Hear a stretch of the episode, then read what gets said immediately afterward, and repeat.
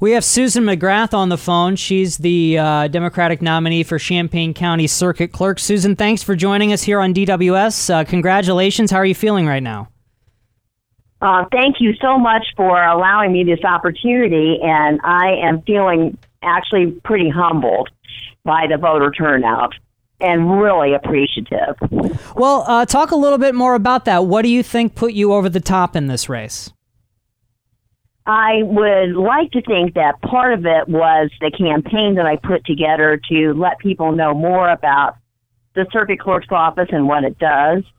And hopefully, in combination with the fact that I've been in the community for a long time and people know me perhaps from not just political activities, but also community activities and I think that had something to do with it.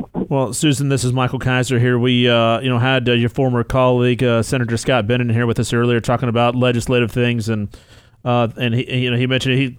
You've been in the county doing different things for a long time, and he's worked with you. Just how did your experience in the state's attorney's office and being involved? I know your opponent works in the uh, the clerk circuit clerk's office now, but how do you think your experience in being in the state's attorney's office uh, played into your your victory here tonight?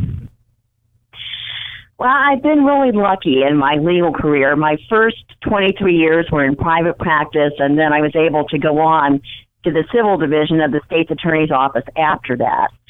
And I think from both of those experiences, what I learned was not only the uh, basics of how t- things operate at the courthouse, but also to see the everyday problems and things that people have as they are going through that courthouse experience. So I'm familiar with how things are filed. I'm familiar with how the files work in the courtroom. I'm familiar with the forms that people use. I'm familiar with the judges. And I think all of that combines to the fact that between my county government experience and my experience as an attorney, then I'm ready to take on the office. We're talking with Susan McGrath, victorious tonight in the Democratic primary for Champaign County Circuit Clerk. Your opponent in November will be the Republican incumbent Katie Blakeman.